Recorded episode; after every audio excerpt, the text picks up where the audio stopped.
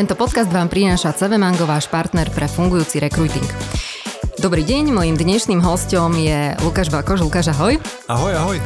A dnes sa budeme rozprávať o prezentácii, prezentačných zručnostiach a všetkým, čo s tým súvisí. A mnoho z našich poslucháčov chodí na konferencie, robí rôzne sebináre, webináre a určite sa im hodia tvoje rady.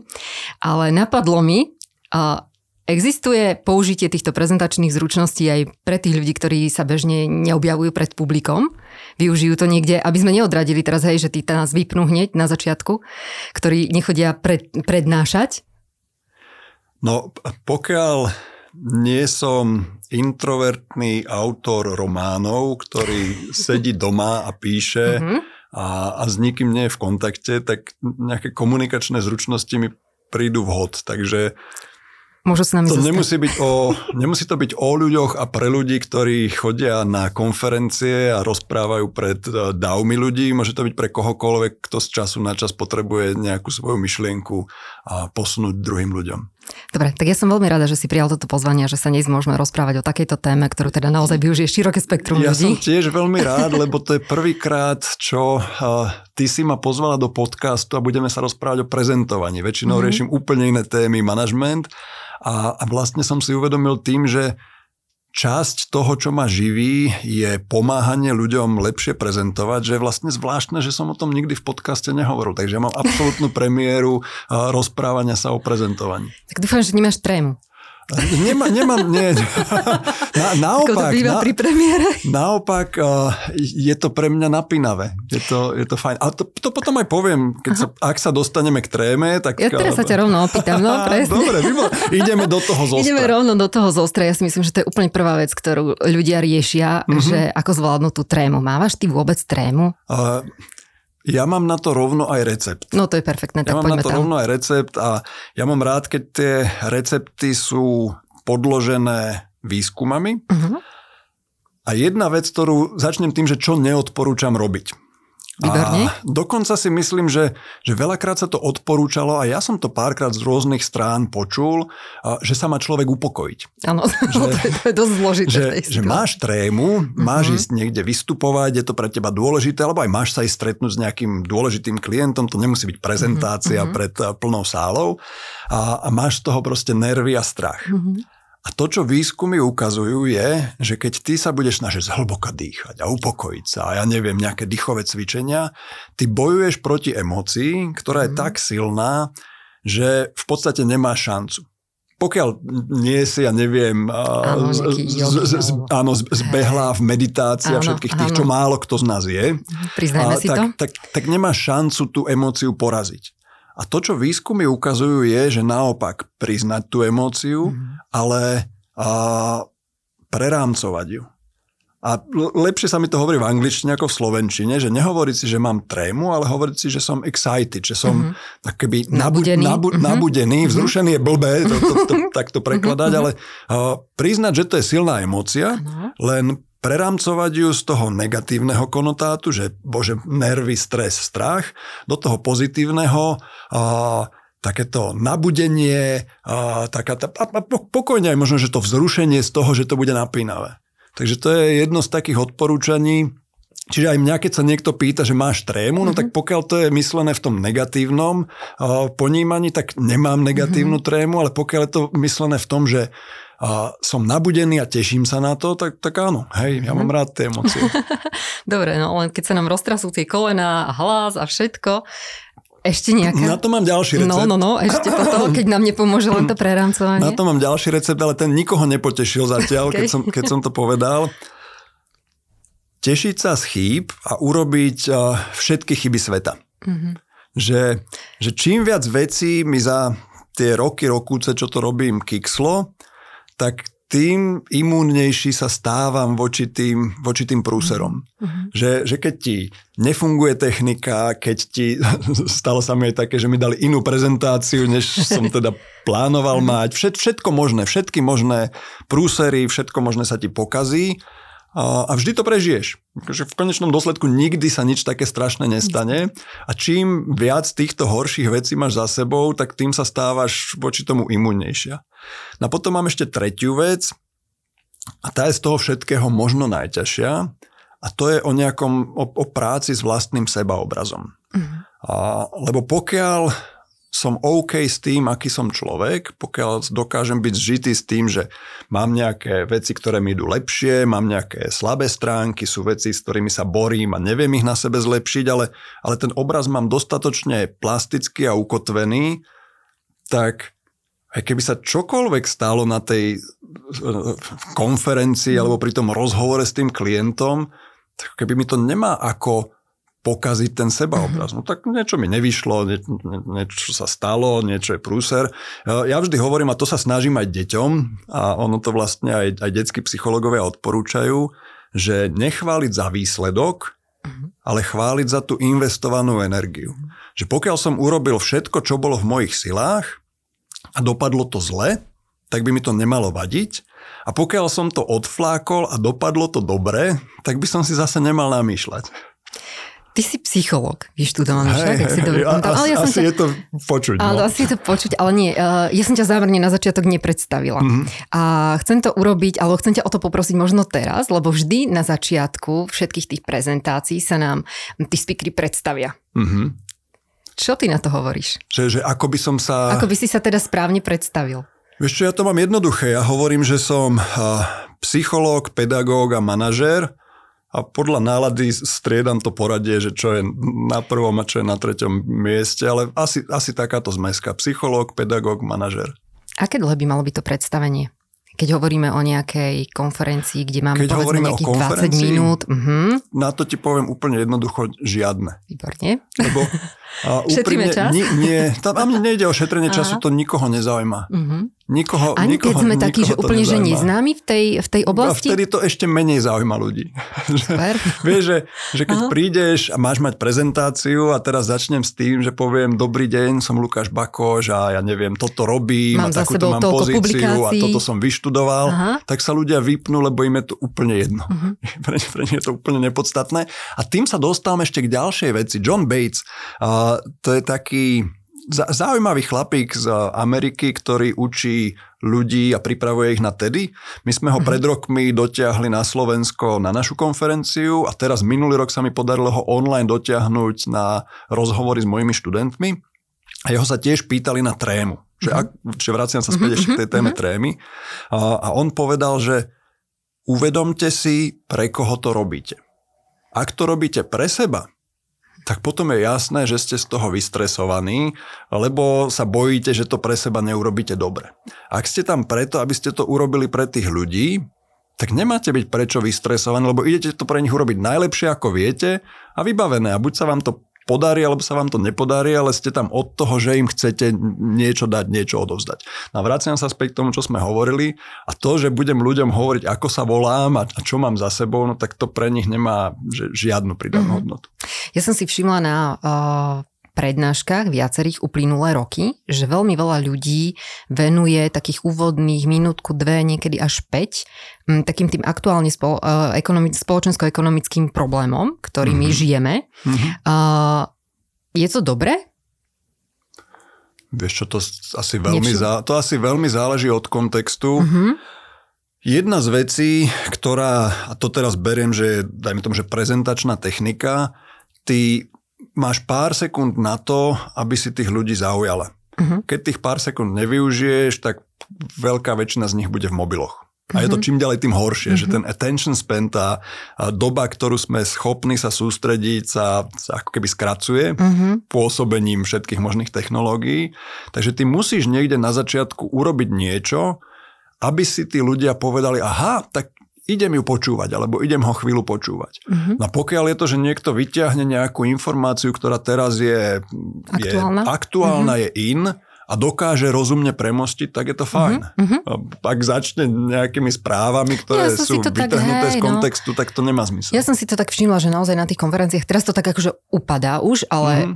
bola som na jednej, kde takmer všetci speakery venovali tomuto úvodných pár minút a dosť ma to tak akože zarazilo. Že či sú to také nejaké barličky, ktorých sa ľudia chytajú, že aj to predstavenie, že možno, že počas tých prvých 5 minút tá tréma potom prejde a hmm. už teda si nabehnú na to svoje, alebo... No, keď, keď robím so speakerkami a speakerami, ktorí sa potrebujú niekde prezentovať, mm-hmm. alebo potrebujú mm-hmm. ísť prezentovať, o, tak prvú vec, čo vyškrtneme, je predstavovanie. Okay.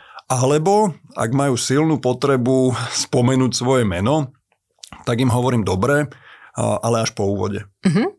Že viem si predstaviť, že na úvod proste to publikum vtiahnem do témy, dám nejaký ten, ten počiatočný teaser a potom im poviem a volám sa Lukáš Bakoš a, a idem vám mhm. o tom povedať viac, to je také znesiteľné. Ale určite by som tým, určite by som tým nezačínal. Dobre, ako teda urobiť taký ten správny úvod, ak sa rozprávame o tom, že sme povedzme na nejakej konferencii, alebo sem môžu vlastne prichádzať aj také tie uh, témy, kedy naozaj prezentujeme pred firmou, pred mm. našimi nadriadenými nejaké výsledky, čísla a podobne. Tiež je to nejaká prezentácia. Ako je dobre začať? To je komplikovanejšia Otázka nemohla byť. Nie? Ona, je, ona je komplikovanejšia preto, že tam veľmi zase záleží od kontextu. Uh-huh, uh-huh v prípade, že chcem tú druhú stranu k niečomu presvedčiť. Lebo je rozdiel, že či chcem len informovať, že som mm-hmm. prišiel tých ľudí informovať, alebo keď hovorí, že sú to treba klienti, mm-hmm. ja ich chcem o niečom presvedčiť, chcem ich nakúpiť, chcem vyvolať nejakú zmenu správania, tak keď chcem vyvolať zmenu správania, tak tam funguje jedna vec a opäť to mm, bude znieť možno kontroverzne, potrebujem vyvolať bolesť. Lebo ak, lebo ak chcem, aby ty si zmenila svoje správanie, mm-hmm a budem ti hovoriť, no mala by si zmeniť svoje správanie, lebo je to pre teba dobré, tak ako mám nejakú mhm. šancu, mm-hmm. že sa nad tým zamyslíš, ale keď na začiatku vyvolám bolesť, keď ti poviem, uh, každý deň zhruba 30 minút tvojho života stratíš týmto a týmto. Mm-hmm. A ty sa na mňa povieš, áno? A ja poviem áno a teraz pokračujem ďalej a vysvetlím ti. Prečo vlastne tých 30 minút strácaš a potom ti vysvetlím, ako by si ich, ne, to si vymýšľam, jasné, jasné. A, ako by si ich nemusela strácať, tak som si ťa na začiatku získal, vytvoril som v tebe ten akoby diskomfortný pocit mm-hmm. a chceš vedieť, ako sa toho diskomfortného pocitu zbaviť a počúvaš ma. Mm-hmm, Takže... Jasné, lebo to už tak akože chytíš tú pozornosť áno, toho. Áno. Mm-hmm. Čiže vyvolať bolesť na začiatok. A, okay. Ak chceš zmenu správania, áno, vyvolať... Áno, a to, to inak je, je všeobecne platné nielen pri prezentáciách, ale celkovo, že keď chceme, aby ľudia menili svoje správanie, tak musíme najprv, ono sa tomu dokonca v psychológii hovorí, že rozmraziť ten súčasný stav a ten súčasný stav rozmrazíš len vtedy, keď s ním ľudia prestanú byť komfortní. S tým sa ťažko bojuje, lebo všetci sme mm-hmm. veľmi komfortní a, a veci, keď bežia tak, ako bežia, a, tak vlastne nikomu sa nechce investovať energiu do toho, aby sme to nejako menili a na to, aby som investoval tú energiu, tak ma to musí začať trochu boleť. Čiže to nie je fyzická bolesť, to je, to je psychologická bolesť. A čo ďalej je dôležité?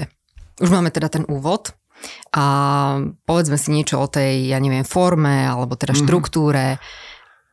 Než sa dostaneme k forme a k štruktúre, keď za mnou, keď za mnou chodia väčšinou manažérky a manažéri a chcú zlepšovať prezentačné zručnosti, tak ja na začiatku ale hovorím o tom, že, že musíš mať ten obsah. Mm-hmm. Že keď nemáš obsah, tak ťa dobrá forma a môžeš byť fantastická prezentátorka, ťa to nezachráni. Keď máš obsah a, a nemáš tú dobrú formu, tak ti to môže značne poškodiť. Čiže úplne prvý krok je, že či vôbec máme obsah, že či mám niečo, čo je pre tú druhú stranu pridanou hodnotou. To je, to je úplne mhm. kľúčové. Ak toto mám, tak potom samozrejme je veľa rôznych krokov, ktoré riešime. Jednu z vecí, ktorú riešim, a to ešte nie je o samotnej forme, ale týka sa aj formy, je, že nikdy sa mi nestalo, že by som pripravoval nejakého človeka na, na, na dôležitú prezentáciu. Nikdy sa mi nestalo, že by som povedal, vieš čo, strašne málo toho máš. Musíme tam niečo pridať, lebo je toho strašne málo. A presný opak. A to je, to je vždy. S mhm. každým jedným človekom, s ktorým pracujem, tak pracujeme na tom, že potrebujeme vyškrtávať, vyškrtávať, vyškrtávať. A to sa týka aj mňa samého. Ja si mm-hmm. pripravujem nejakú prezentáciu, nejaký speech a robím si mindmapu. Mm-hmm. Mám milión vecí, ktoré by som chcel tej druhej strane odovzdať a, a potom príde tá krutá realita a musím si sadnúť a musím z toho veľkú časť, niekedy, niekedy nadpolovičnú časť vyškrtať. Mm-hmm. Lebo nemá zmysel druhú stranu zahltiť množstvom informácií, aj keď mám strašnú túžbu a každý má strašnú túžbu povedať všetky tie výborné veci. A ešte mám pocit, že to všetko so všetkým súvisí a áno, že keď niečo a ono to nepovieme... aj všetko so všetkým áno. súvisí, mm-hmm.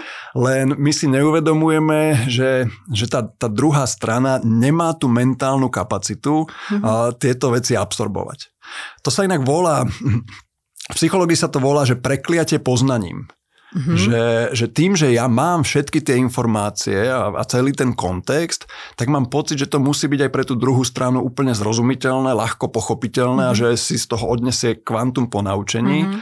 A, a, a nie je to pravda, je to úplne, mm-hmm. je to úplne milné. No čiže keď sa vrátim späť, tak ešte pred samotnou tou, tou formou a vlastne ešte predbieham aj to, ten úvod a to mm-hmm. predstavenie mm-hmm. je, že pozrime sa, čo všetko chceme tej druhej strane povedať a, a realisticky si nastavme zrkadlo, že koľko z toho skutočne tá druhá strana je za tých, veľakrát na konferencii máš 20 minút, mm-hmm. niekedy máš 30 minút, a úplný extrém je 40 minút, a, ale ak by to malo byť viacej, tak to, to už je možno aj hlúposť to robiť dlhšie, lebo ľudia nemajú šancu sa mm-hmm. tak, tak dlho sústrediť.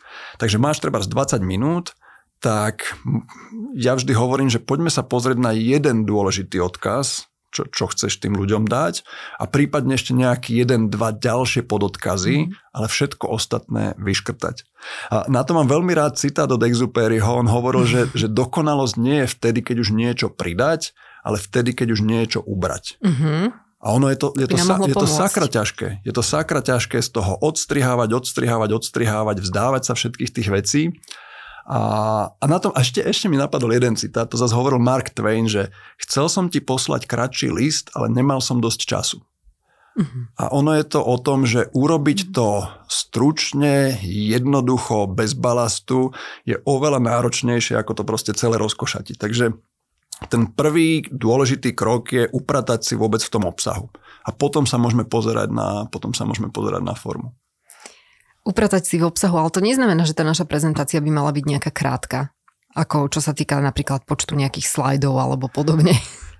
Uh, počet slajdov je jeden z obrovských omylov dnešnej doby, s ktorým sa ešte stále stretávam, že mm-hmm. A už, už našťastie menej, ale ešte stále sa s tým stretávam v manažmente, úplne zúfale, že sa s tým stretávam na, na akademickej pôde, že niekto povie, pripravte si prezentáciu maximálne 8 slajdov, alebo maximálne 10 slajdov, alebo na 5 slajdov.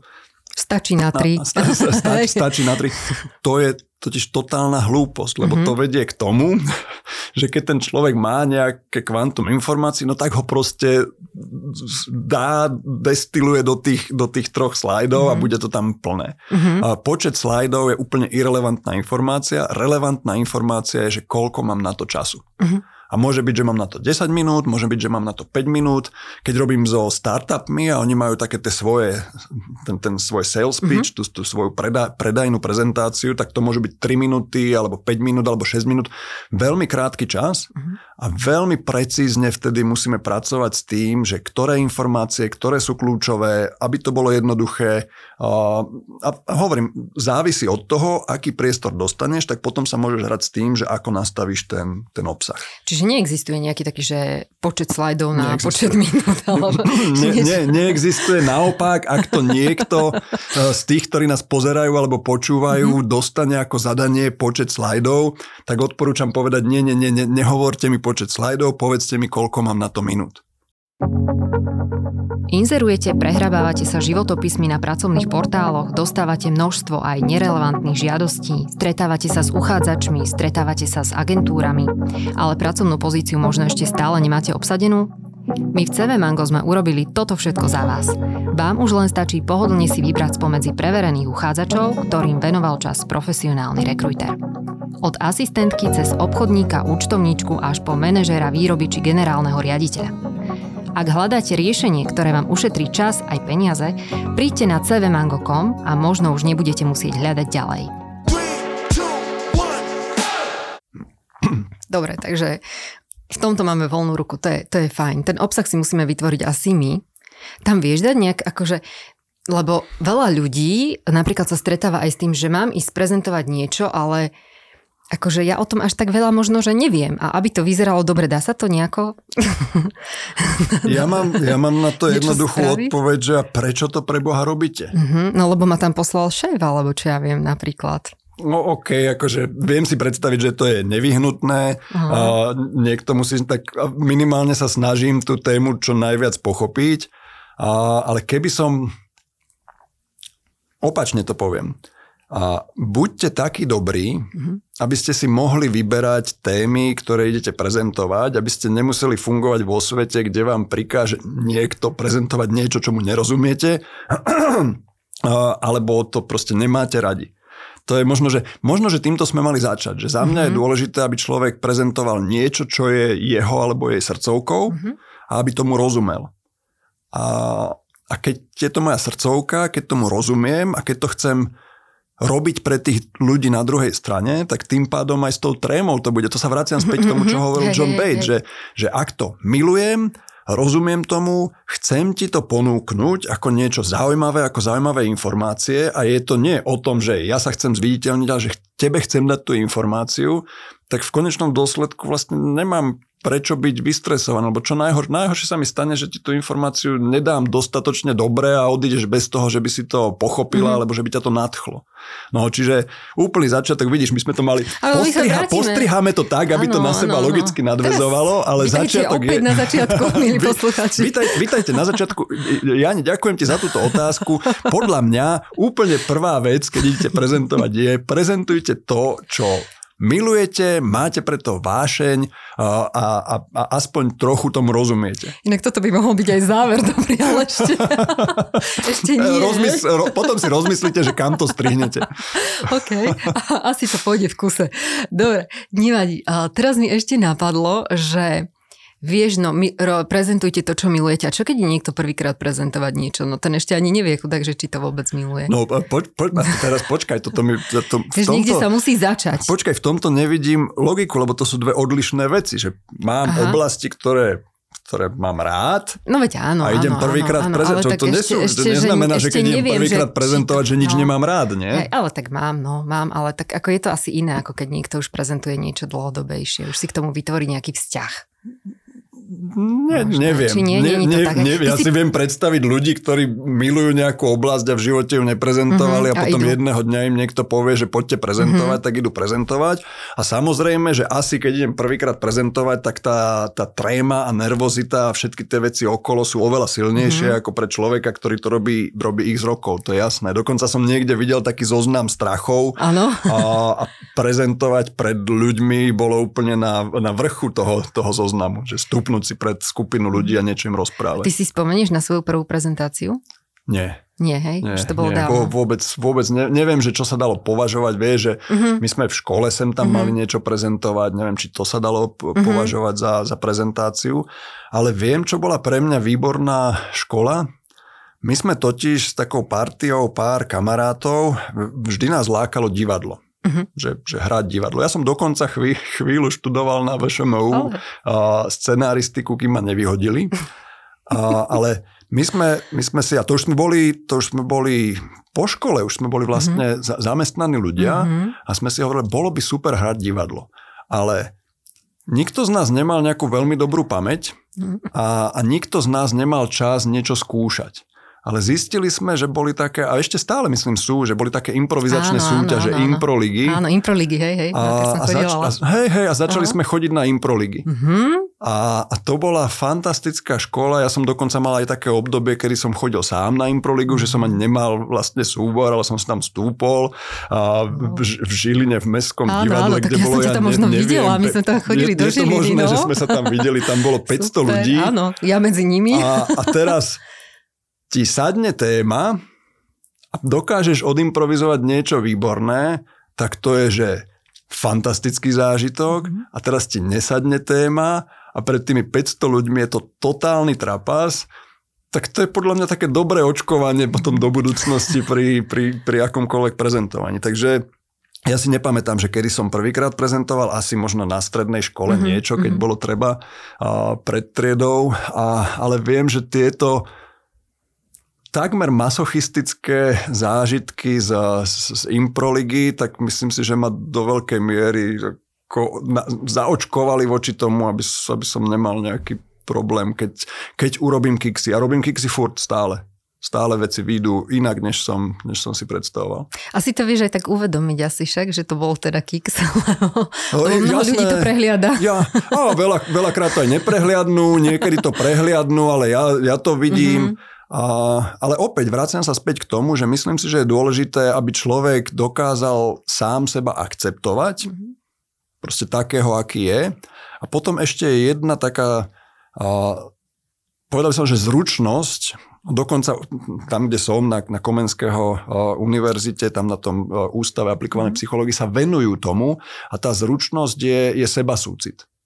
Mm-hmm. Že byť sám so sebou súcitný, že mať so sebou súcit, že nebyčovať sa za, za veci. Sú, sú mhm. ľudia, ktorí majú nízku úroveň alebo nízku schopnosť toho seba súcitu a tým, keď niečo nevíde, tak si dokážu to vyčítať, hnevať sa na seba, zostáva im to niekde v hlave, bože, ako som toto mohla povedať, alebo že, že prečo som takto zareagovala a, a ľudia, ktorí sú schopní seba súcitu, tak, tak si to proste odpustia. No tak hej, no tak som, urobil som chybu.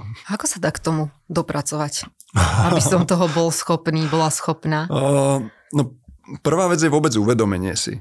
Vieš, že veľa z tých aj, aj zručností, aj takých tých keby psychologických transformácií začína tým, že si dokážem tie veci uvedomiť. Na to je, ja, ja viem, že ľudia veľakrát hovoria, že však na čo sú teórie a na čo sú také tie, tie, tie omáčky okolo toho a tie múdre knihy, však škola života.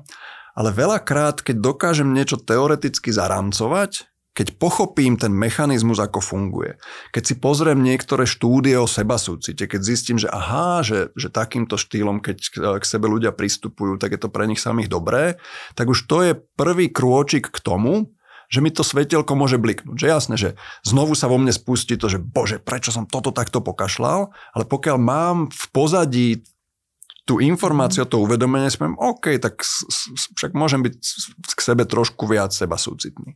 Ak je to ale niečo takmer patologické, no tak potom sa s tým dá pracovať normálne na terapii, že s terapeutom mm-hmm. alebo s terapeutkou. Čo inak je celkom zase veľká téma na otvorenie, Našťastie sa to zlepšuje, ale v minulosti to bolo také onálepkované, že ak niekto ide na terapiu, ano. tak bože, to je asi nejaký, to, to je človek, ktorý je vyšinutý a on chodí na, alebo ona chodí na terapiu. A, a, a už a sa to, to myslím je to mení. úplne počtu, milné. Počtu. Takže jasné, že keby som mal veľký problém s tým byť k sebe súcitný, a, tak tak proste vezmem niekoho, kto s tým vie pracovať a ten človek ma prevedia tou transformáciou a pomôže mi v tom. Ono to možno súvisí aj s tým, že ako my sme boli vychovávaní, ako sme boli teda vždy odmeňovaní za nejaký výkon a neboli sme veľmi vedení k tomu, že akceptujeme len tú cestu. A ako to, ty, ty chodíš aj na vysokú školu prezentovať však. A ako to ty vnímaš možno, že tá dnešná generácia je v tomto trošku iná ako my? Lebo ja mám pocit, že je to šťastie aj tou generáciou ťažká téma, lebo môžem ti hovoriť len moje názory, nemám na to, mm-hmm. ne, mhm. nemám naštudované. No, myslím si, že bude zaujímavé našich posluchačov. Hej, len mám potrebu Hej. povedať, mm-hmm. že, že toto berte, že je môj áno, pohľad áno. a nemám to podložené dátami, ne, nie mm-hmm. som zorientovaný, možno sú zaujímavé prieskumy porovnávajúce generácie. Uh, ja si myslím, že to majú oveľa ťažšie. Uh-huh. Ja si myslím, že to majú oveľa ťažšie kvôli tomu neuveriteľnému tlaku, zo strany všetkých možných sociálnych sietí, mm. ktorý sme my nezažívali. Mm. Ja robím aj teda s, s, s mojimi študentmi, ale potom robím aj s vybranými študentmi, neviem, toto, dúfam, že to nepočíta za reklamu, ale v Nextery sú študenti, ktorí sú uh, keby fakt vyberaní tí, tí, tí najusilovnejší, najlepší a mnohí z nich trpia tým, že majú pocit, že strašne málo dokázali. Uh-huh. A pritom sú to fakt, že, že sú to špičkoví z tej generácie študentov, sú na absolútnom vrchole, majú pocit, že strašne málo dokázali, lebo uh, kamarát už bol na obálke Forbes 30 pod 30. Uh, na sociálnych sieťach stále vidím, ten už robí taký projekt, ten rozbehol startup, táto už ja neviem čo v Amerike. Ten tlak je obrovský a tie sociálne siete skresľujú pohľad. To, sú, mhm. to sa bavíme o promile ľudí, ktorí sa na nás ale valia zo všetkých strán a potom tie, tie decka alebo tí, tí mladí ľudia majú pocit, že, že oni ešte proste nič nestihli, nič neurobili a, a myslím si, že v tomto to majú oveľa ťažšie, ako sme to, ako sme to mali my. Mm. Tie sociálne siete a vlastne celkovo aj ten online svet, ktorý tu je uh, dnes taký prítomnejší ako pred mm. pár rokmi, by som povedala. Zmenil možno, že aj pohľad na tie prezentácie, alebo prišli rôzne webináre a podobne. Je tam nejaký rozdiel? Vidíš tam, že keď vystúpiš pred to publikum a máš plnú sálu a mhm. vystúpiš mm-hmm. pred tú obrazovku a nevieš, akú plnú sálu máš? Ja ešte začnem tým, že ako technológie zmenili aj tie klasické prezentácie mm-hmm. a to už som vlastne načrtol, že ľudia sa čím ďalej tým menej dokážu sústrediť. Mm-hmm. A tým pádom aj to prezentovanie, a teraz hovorím zatiaľ o tom živom prezentovaní, potrebuje byť rýchlejšie, dynamickejšie a potrebuje mať teraz žargónom filmárským, že viac strihu, aby tí ľudia dokázali udržať svoju pozornosť a tá konkurencia v podobe dopamínu, ktorý máme vo vrecku v mobilnom telefóne je, je, je obrovská. Mm-hmm. A pre mňa krásny príklad, na ktorom som si to uvedomil, ale to mladší posluchač nebudú vedieť a pochopiť. Keď som bol malý, tak bežal taký seriál britský Robin Hood. Uh-huh. A a ja si dodnes pamätám, to som bol ešte na základnej škole, dodnes si pamätám neuveriteľnú akčnú scénu, ako tam prišli takí temní rytieri a teraz na koňoch a tam s, s mečmi a bojovali a sem tam bol prestrih, že záber len cez ten priezor v tom mhm. brnení. To bolo neuveriteľné. A ja som ti tú scénu našiel teraz na YouTube mhm.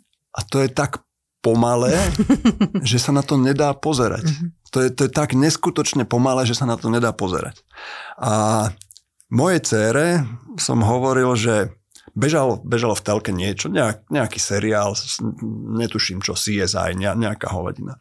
A ja som jej povedal, skús napočítať nad 5 bez toho, aby sa zmenil strih kamery. Uh-huh. A nedala to. Uh-huh. Pretože do 5 sekúnd, ak sa nezmení strih, tak už pre ľudí to je strašne dlho a strašne nudné. Uh-huh. Takže pôsobením tohto všetkého sa zmenili nároky aj na to prezentovanie naživo a v tom online svete je to ešte ťažšie. A keď, keď pripravujem s, s ľuďmi, s ktorými pracujem a potrebujú pripraviť prezentáciu, tak keď pripravujeme prezentáciu nie pre živé publikum, ale pre online, tak to moje odporúčanie je, že ešte dvakrát viac vecí sa tam musí hýbať. Uh-huh.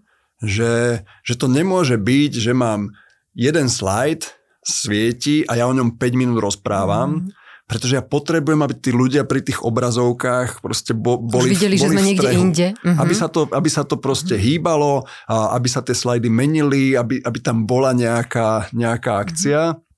No a potom samozrejme v online, čím viac sa mi podarí tých ľudí na druhej strane zapojiť, tak, tak tým väčšia šanca, že, že budú koncentrovaní a, a tam, je to, tam je to ešte ľahšie ako na tej konferencii, lebo na tej konferencii predsa len musíš siahnuť do vrecka, vyťahnuť mobil a môže ti to byť prípadne aj blbé, mm-hmm. ale na tom počítači, kde sa len preklikneš z okna do okna, tak... Tam je to voľné. Tam, tam, je to... Tam to ten speaker nezistí. Hej, hej. A stalo sa už niekedy, že si upozornil niekoho, že pani, ja tu rozprávam, prečo si vyťahujete ten mobil? Nie, nie, nie. Ja, ja sa snažím to robiť tak, aby tí ľudia si nevyťahli mobily. Okay, no to áno, to zase. Zažila som niekoľko tvojich prezentácií a neviem si to predstaviť, kedy by sme to stihli. Tej na, na, dru- na, druhej, na druhej strane, ale keď som hovoril o tom seba súcite, tak by som si to nevyčítal, keby, keby tí ľudia boli v mobiloch, len by som sa zamýšľal, že OK, musím niečo do budúcna vymysleť inak a musím to zmeniť.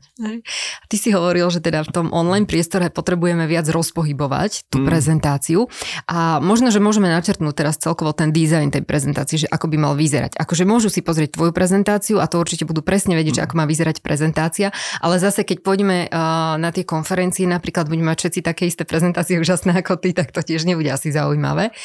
Takže ale také nejaké hinty daj nám, prosím ťa, že čo by mala, ako by mala vyzerať tá prezentácia dobre. Rozpohybovať asi neznamená, že by tam mali byť nejaké pohybujúce sa nie, obrázky. Nie, roz, rozpohybovať neznamená animácie. Ale nejaké zvukové efekty ktoré, nás, ktoré nám upriamia pozornosť. Tak, tak to vieš čo, aj toto je, že je zložité, inak vidíš, no. že, že je zložité jednoducho a, stručne vysvetliť celé to spektrum vecí. A je veľký rozdiel medzi dizajnom a okrasou. Uh-huh.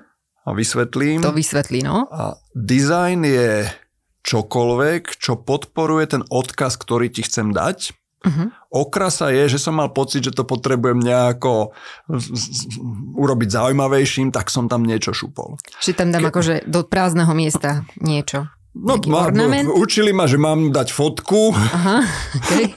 tak dám fotku, dve ruky pred zemegulou, ako si potriasajú a pokiaľ hovorím o niečom, čo to nejako nedokresluje, uh-huh. tak je to blbosť. Ale, uh-huh. ale keďže sme v podcaste, tak ti to skúsim ilustrovať na, na zvuku. Áno. Ja si dodnes pamätám, bol som kedysi dá, dávno, a to už bude, neviem, možno aj 15 rokov, bol som na jednej prezentácii a tam ten človek, ktorý prezentoval, pochopil, že nie sú len vizuálne animácie, ale že sú aj zvukové. Uh-huh. A, a keď mu naskakovali odrážky na slajdoch, tak v pozadí išlo búchanie písaceho stroja. A bolo to úplne hrozné.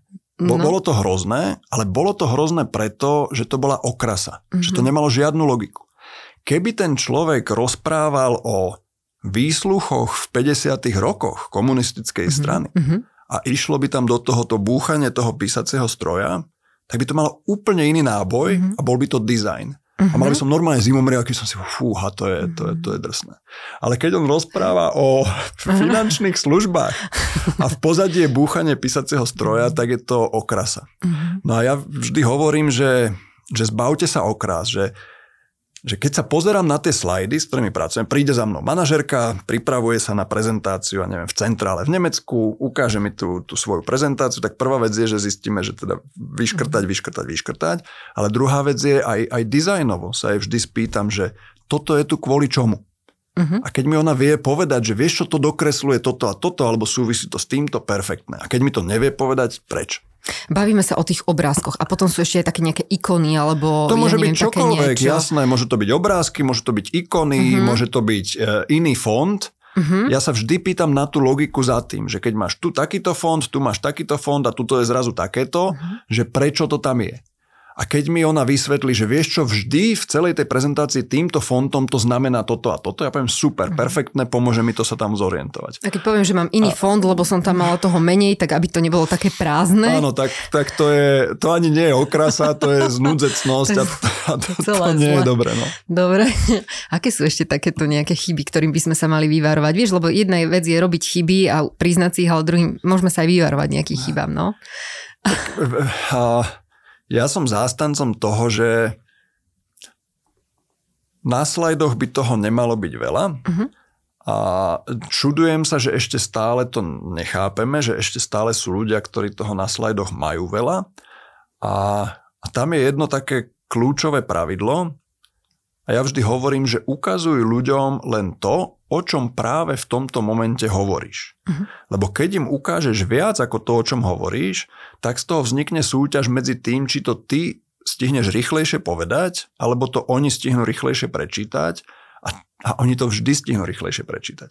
Takže keď no to... máš 5 odrážok na slajde a hovoríš o prvej, tak niekto už je mentálne na štvrté a už by sa chcel niečo opýtať k tomu. Niekto už má prečítaných všetkých 5 a už vypne, lebo chce ďalší slajd. Takže to je jedna z chýb, ktorú, ktorú ľudia zvyknú robiť a, a, a je ľahké sa jej vyvarovať. Mm-hmm. Stačí, že mám na slajde len to, o čom práve v tom danom mm-hmm. momente hovorím. Mm-hmm. Čiže buď to rozkuskovať na niekoľko slajdov, jasné, 5, alebo jasné. ich tam popridávať v rámci tej a, alebo animácie. mi tam môžu naskakovať, naskakovať. v rámci animácie, mm-hmm. ale, ale aby tí ľudia nedostali dopredu nejakú informáciu, ktorú som som im ešte nepovedal, mm-hmm. lebo tým pádom proste roztrieštim ich pozornosť. No a potom ešte, keď sa pýtaš na, na, na design, pre mňa bola uh, zjavením, a to už som dávno, dávno čítal kniha od Gara Reynoldsa, volá sa, že Presentation Zen Design. Mm-hmm. Nie je v Slovenčine, ešte aj drahá a ťažko sa zháňa, ale odporúčam ju, lebo lebo ona presne, Reynolds tam presne ukazuje tie, tie základné chyby, ktoré robíme a ukazuje, že čo by sa dalo urobiť na to, aby sme sa im vyhli. A nie je to také ťažké, že ja mhm. som veľakrát sám prekvapený, že ešte stále sa to deje, že ešte stále sme sa za, za tých x rokov nenaučili to zjednodušovať. A, a ak by som mal dať také, že jedno pravidlo, tak brať to tak, že pozornosť tých ľudí na druhej strane je strašne ľahko vyčerpateľná. Oni sú strašne ľahko unaviteľní. A čím viac im dávam podnetov, alebo to pre nich urobím zložitejšie na pochopenie, tým rýchlejšie vyčerpám im ich pozornosť. Uh-huh. Takže keď tie veci dokážem ľahko ilustrovať graficky, ty si hovorila teraz o piktograme, keď dokážem dať mhm. piktogram, na ktorom to vysvetlím úplne jednoducho, že, to sa pozrieš a vidíš tú logiku za tým, tak som ušetril mentálnu kapacitu toho človeka a je väčšia šanca, že sa bude sústrediť ešte v ďalšom slajde. Uh-huh. A ty máš veľmi pekné tie prezentácie, aj nám vieš odporučiť, že v čom by sme mohli robiť tie prezentácie, či klasický PowerPoint, alebo máš nejaký... Ty si mi dala moju obľúbenú otázku, lebo stretol som sa so strašne veľa hejtom voči PowerPointu, uh-huh. že niekde človek povie, o, to je, to je taký nástroj, neviem čo, a Canva a uh-huh. tak. A PowerPoint je úplne v pohode, uh-huh. len ho nevieme používať. Uh-huh že v PowerPointe sa dá urobiť za mňa prakticky úplne všetko, jednoducho, ľahko, zrozumiteľne len sme to nejak proste sa nenaučili používať, ale, ale poznám ľudí, čo prezentujú v kanve, niečo som robil v kanve, ale nakoniec som nenašiel nejakú veľkú pridanú hodnotu oproti, oproti PowerPointu. Mal som nejaké také diskusie na, na LinkedIne, že Canva versus PowerPoint, mm-hmm. ja som OK s jedným aj s druhým, mm-hmm. je, mi, je mi to v podstate mm-hmm. jedno, dôležité, aby tí ľudia to robili jednoducho a, a, a, a zrozumiteľne. Dobre. A ešte sú nejaké také publikácie, knižky, ktoré by nás mohli inšpirovať k tomu, ako robiť prezentácie? Povedzme napríklad aj v slovenskom jazyku pre tých, ktorí sa tej angličtine... A teda, keď si hovoril ešte, že je aj ťažko zohnateľná, tak... V slovenskom jazyku sa obávam, že nie. No, ja som aj chcel, ja rád, rád dávam knižné darčeky. Aha a aj som chcel nejaké slovenské alebo české publikácie dobré o prezentovaní uh-huh. a, a nenašiel som. Nič. Ale napríklad to, čo mám teraz ano, na tričku, ano. to je Storytelling with Data a to je že fantastická kniha. Uh-huh. To je fantastická kniha o prezentovaní, trošku iný výklenok ako ten Gar Reynolds. Ten, ten Reynolds hovorí o prezentovaní ako takom a o PowerPointových uh-huh. prezentáciách.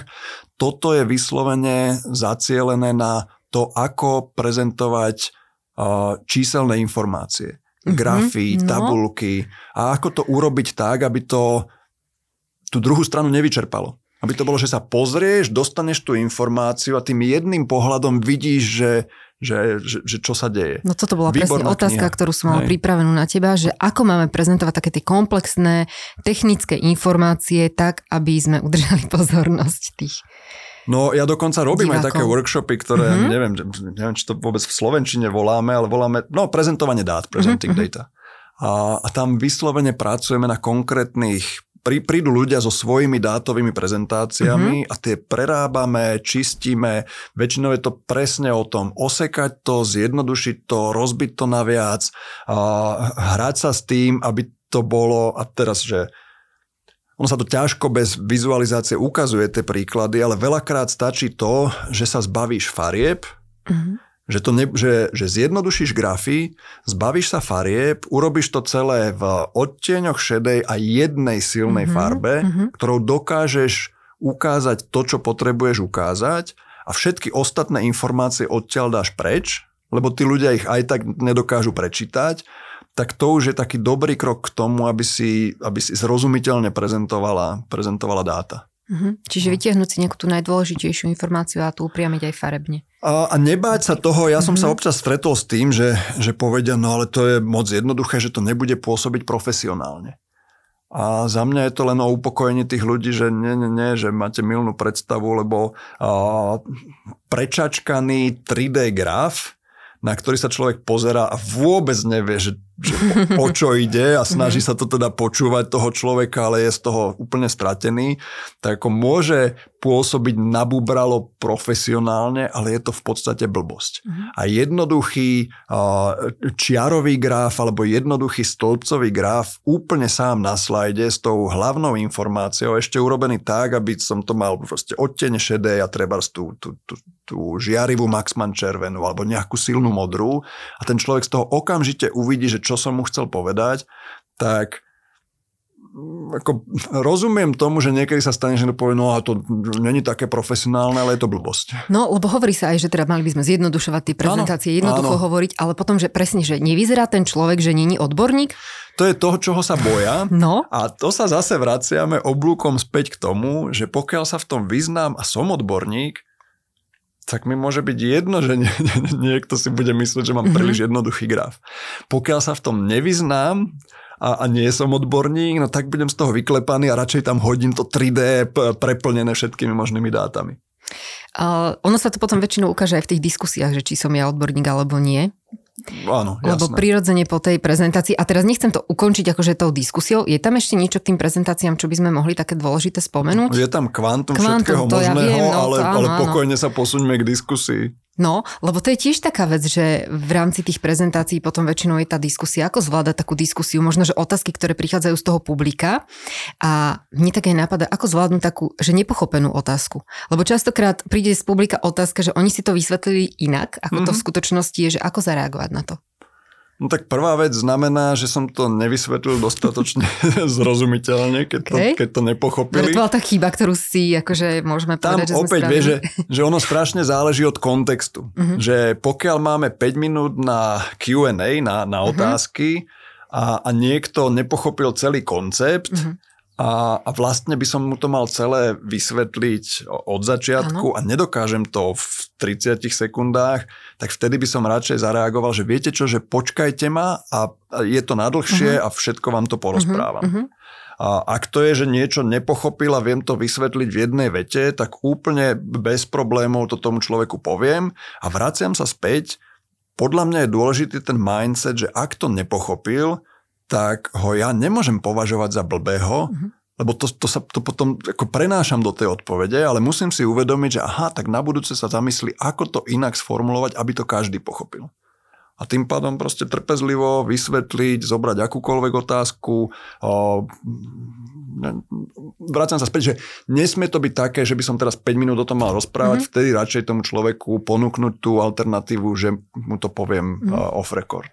Čiže tých 30 sekúnd môže byť také nejaké naše, že kým to vieme odpovedať. Aj by sme asi, mali... si to nikto nemeria, Nie. ale ide o to, že proste jednoducho, rýchlo vedieť odpovedať. A teraz mi ešte napadlo pri tom meraní, keď si povedal, že prezentácia má určitý čas. To zase, mm-hmm. Ešte sa vrátim, ale napadlo ma to teraz. Že čo robiť, ak ja nemám žiadnu časomieru ako si to ustrihnem ja ten čas, že mám 20 minút na tú prezentáciu napríklad, alebo 30 minút? Aby som to neprekročil. Hej, hej, hej. Tak prvá vec je, že by bolo dobre, keby si mala časomieru. No. To by aj od tých, ktorí ťa pozvali, by bolo fajn, keby ti tam niekde mm-hmm. bežal čas ale stávajú sa aj veci, ja už som zažil aj také, že... potom že... už iba vieš, tak to klepkajú, že hey, halo, halo, 3 minúty, 5 minút, koniec. Stalo sa mi aj také, že som bol na... A fakt špičkovej konferencie niečo im nezafungovalo, mne furt svietil ten istý čas. Takže som vlastne netušil. Ale, ale druhá vec Aha. je, veď keď si pripravuješ prezentáciu, ano. tak zhruba si ju pripravuješ na, na, na nejaký čas. Uh-huh. A tam mám tiež jedno odporúčanie, a menej je vždy lepšie. Uh-huh. Lebo keď mám 20 minút na prezentáciu a odprezentujem to za 15 alebo za 16 minút, tak sa nič tak, nik, nikto nepovie, že oho, ešte si mal 4 minúty hovoriť. No tak sa spýtajú, bude, bude viacej času na, na uh-huh. otázky. Uh-huh. Ale keď mám mať 20 minút prezentáciu a aj ja to natiahnem na 25, tak už mi povedia, no sú tu otázky, ale nestihneme. Alebo to preťahnem ešte viac a už je naštvaný ten ďalší speaker alebo speakerka. Takže ak mám 20 minút, nastavím si to na 15 alebo na 16 a v podstate som, som, mm-hmm. som safe, aj keby nešla žiadna časomiera. A ďalšia vec je, a to je možno opäť o takom nejakom vnímaní seba, že mne nerobí problém aj to, keď mi niekto povie, že OK, minúta, tak, tak to uzavriem do minúty a, a vybavené a poviem perfektné a, a, a ak chcete vedieť viacej, tak sa môžeme ešte cez prestávku porozprávať. Uh-huh. A v rámci tej diskusie ešte je niečo také, čo ti napadne, že na čo by sme sa mali pripraviť? To, mne toto príde tiež otrepané, uh-huh. lebo som to veľakrát počul, aj to veľakrát radím a že nebáť sa priznať, keď neviem. No vidíš, hej, toto som sa ale, ešte ale to sa ho... keď neviem, takže hej, v poriadku hej, môžem to, povedať, že... To, to už som, že fakt mám no, pocit, nás že na to vysokej hovorí... škole učili, no. že neviem, nesmiem povedať a keď som povedať neviem, tak som dostal vyhadzov. Ja nie, ale teda druhý dostali vyhadzov. Normálne, tak, že uh... nemôžeme. Na manažmente kvality si to pamätám. Hej, hej, hej, no tak vieš, na, keď prídeš na skúšku, dostaneš otázku a odpovieš, že no, neviem, no, tak, tak je to blbé, no čo, čo majú s tebou urobiť. Ale, ale keď odprezentuješ nejakú mm-hmm. tému a opýtajú sa ťa niečo, na čo mm-hmm. nevieš odpovedať, tak je úplne v poriadku povedať, mm-hmm. že mhm. fúha, že tak to ma fakt zaskočilo, netuším. A potom, ako keby tie dobré mravy hovoria, že by som mal tomu človeku ponúknuť, že viete čo, že skontaktujte ma, nájdem zdroje, rád vám k tomu niečo pošlem, sám som zvedavý. Uh-huh. No. Ale asi ten prvý krok je nemať problém s tým povedať, že, že fakt neviem. Uh-huh. A to zase súvisí s tým, že keď sa, tak ako si na začiatku hovorila, pošlu prezentovať niečo, v čom sa nevyznáš, uh-huh. tak je to ako za trest, a tam je fakt blbé, že ťa budú bombardovať otázkami a ty nebudeš vedieť. To je, to je ako, to si viem predstaviť, že to je strašne diskomfortný pocit, mm-hmm. preto odporúčam, že nechoďte prezentovať mm-hmm. veci, ktoré nemáte radi. Ale keď prezentujem mm-hmm. niečo, čo mám rád a aspoň trochu sa v tom vyznám, tak mi to nevadí. Jasne, počúvaj, však ty si vlastne objavila teraz oblasť, ktorú ja, ja nepoznám. Ďakujem ti za toto pripomenutie, lebo idem si to doštudovať a ak chceš, tak sa spojíme a ja ti dám vedieť, že k čomu som sa dopatral. Uh-huh. A napadní ma ešte uh, spätná väzba Mm-hmm. Potom vlastne aj v rámci tej diskusie je to určitá spätná väzba, že či ich to nejakým spôsobom vôbec zaujalo, či vôbec majú nejakú otázku, alebo že či majú otázku, ktorá je teda k veci a podobne. A ako by sme si mohli tak nejak akože pozbierať tú spätnú väzbu? Viem, že niektorí posielajú také nejaké dotazníky mm-hmm. a podobne, ale tak celkovo aj keď sme na nejakej firemnej prezentácii alebo podobne, dá sa to z niečoho odčítať, čo by sme si mali tak všímať? Zase záleží od kontextu. Ak prezentujem vo firme, v svojom vlastnom týme alebo v, v tej firme, pre ktorú pracujem, tak mi príde perfektné, že môžem ísť za tými kolegami a môžem si vypýtať spätnú väzbu. A ak prezentujem pred neznámym publikom, tam už to môže byť také divnejšie, že prídeš za neznámym človekom mm-hmm, a povieš mm-hmm, mu, no, dali no. by ste mi spätnú väzbu, ten človek to nemusí úplne zvládať, môže sa cítiť diskomfortne. A koho si vybrať z tých všetkých? Ak tam máš známych, mm-hmm tak je to úplne perfektné. Ideš za tým človekom a povieš mu, že, že, že daj mi feedback, že čo ti sedelo, čo mám robiť inak, na čo si dať pozor. A, v tom... a on povie, že oh, dobre to bolo. No. Áno, pretože... Vieme sa nejak tak konkrétnejšie spýtať na nejakých také veci to je, to je, obrovsk, to je obr... Spätná väzba je obrovská téma. To no, sme to mali na, na, budúce, na celý jasné. samostatný mm-hmm. podcast, že nie sme kultúra, ktorá je schopná mm-hmm. dobre využívať spätnú väzbu. Krásny príklad je môj kamarát, pozdravujem Maxima Strašuna z Lenova, ktorý je Kanadian a sedíme na nejakej konferencii na prezentácii, prezentácia skončí, otázky skončia, ide prestávka, ľudia sa zdvihnú a idú na prestávku, Maxim sa zdvihne a ide za speakerom dať mu feedback. Mm-hmm. Lebo je proste tak naučený, lebo je mm-hmm. z mhm. takej kultúry. A aj pre mňa tie najväčšie zážitky sú, keď niekto za mnou po prezentácii príde a dá mi negatívnu spätnú väzbu. To sú, to sú pre mňa najsilnejšie zážitky, pretože to je niečo, čo ma posunie dopredu.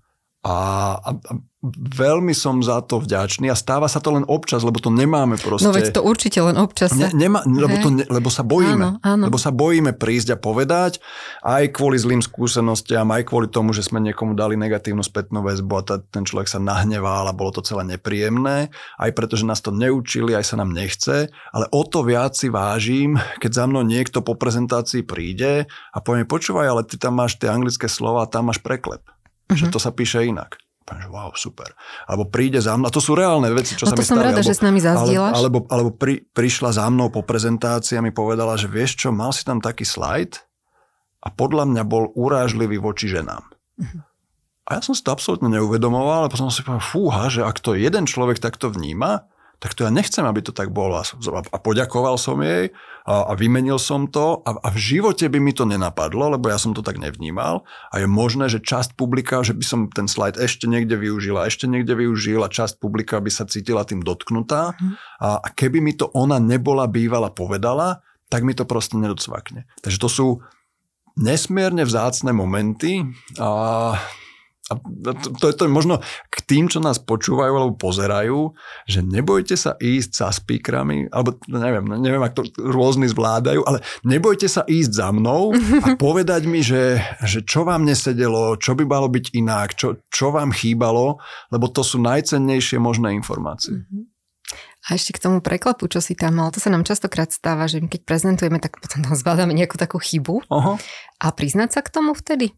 Alebo Vôbec da, to nerieši. Nerieši to, iba to, čakať, kedy za nami niekto teda príde nám to povedať. No nie, po, Potom počkaj, si to že, jasné, že opravíme. Že pokiaľ, pokiaľ si to ty sama všimneš, no. tak nemusíš čakať, že No nie, to, to niek- si opravím aj sama. Že, že ti to niekto príde povedať. Hej, hej. Ale nemá zmysel na to upozorňovať. Mm-hmm. To zase, ja neviem, že či to nazvať prezentačnou technikou, ale v tom danom momente je to nepodstatné. Mm-hmm. Proste mám tam nejaký preklep, mám, tak mám tam nie, niečo zlé. Ani, ani nemusím, nie? no, nemusím? Roz, roz, tak mám tam preklep, tak som člo... Opäť sa vraciam aha, späť k tomu aha, seba aha. súcitu, tak robíme chyby, je to normálne, robíme chyby. A neviem, koľko máme času, môžem ti k tým chybám povedať jeden zaujímavý Ešte experiment. Ešte nám povedz chybám, určite. Robili taký, robili taký experiment, ja som to aj na nejakej konferencii spomínal, ne, nepamätám si. Robili, robili experiment, a, kde veľkej skupine ľudí pustili zvukový záznam človeka, ktorý prezentoval na nejakú tému. A jednej časti tých, tých, tých mm-hmm. ľudí v tom experimente povedali, že to je expert na tú tému mm-hmm. a druhej časti povedali, že to je nejaký, ktorý sa v tom veľmi nevyzná.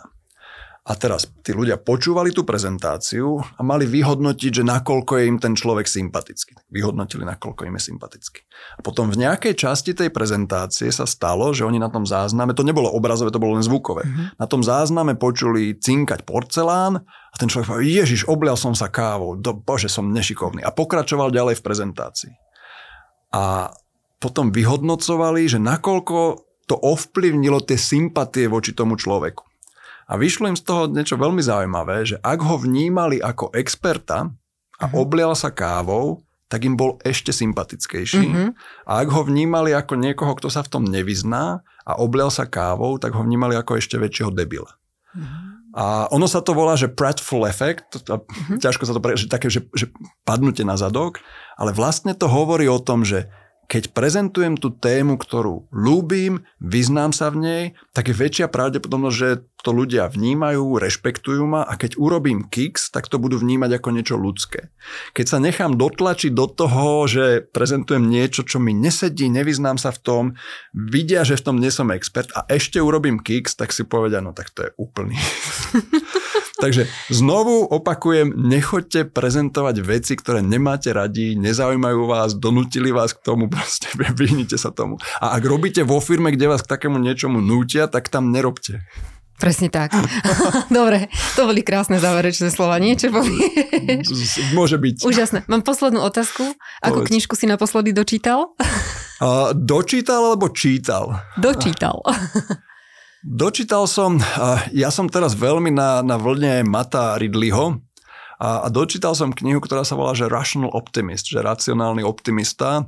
A je to taká celkom zaujímavá kniha o tom, že kam smeruje táto planéta a vôbec ľudstvo mm-hmm, ako mm-hmm, také. Mm-hmm. A, a na rozdiel od Harariho a tej jeho trilógie, tak, lebo tá je podľa mňa hodne depresívna, mm-hmm. tak tento racionálny optimista od, od Ridleyho je, je, je príjemné čítanie, lebo to človeka naplňa nádejou. Takže, to je dobré. Takže odporúčam. Dobre, takže odporúčame všetkým našim poslucháčom aj divákom Ďakujem ti veľmi pekne. Bolo mi veľkým potešením. Aj mne. Ďakujem, Lukáš, že si prijal pozvanie, že si prišiel do Trenčína a za všetky tieto cenné informácie, ktoré si nám dal. Takže teším sa na naše prezentácie všetkých týchto našich poslucháčov. Držím, všetkým, držím vám všetkým palcom. A verím tomu, že sa nám to pôjde jednoduchšie. Ďakujem.